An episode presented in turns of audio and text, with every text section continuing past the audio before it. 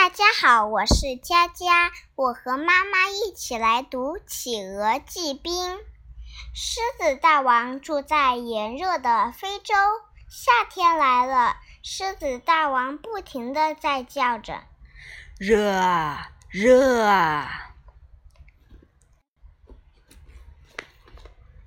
河马说：“听说在南极有一种很冷很冷的东西。”叫做冰。狮子大王听了，立刻给南极的企鹅写了一封信，请他寄一块冰来。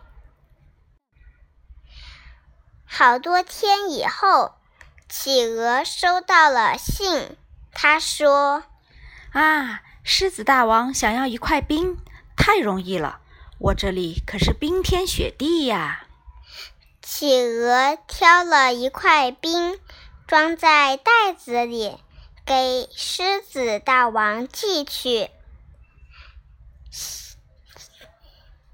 装装冰的箱子先上了轮船，又上了飞机。过了很多天，狮子大王收到了箱子，他打开一看。觉得好奇怪呀！怎么是一袋水？狮子大王生气的把箱子退回去了，还给企鹅写了一封信。又过了很多天，企鹅收到箱子和信。狮子大王的信上写着。我请你寄块冰来，你为什么寄来一袋水？企鹅连忙把箱子打开，这明明是冰嘛，怎么说是水呢？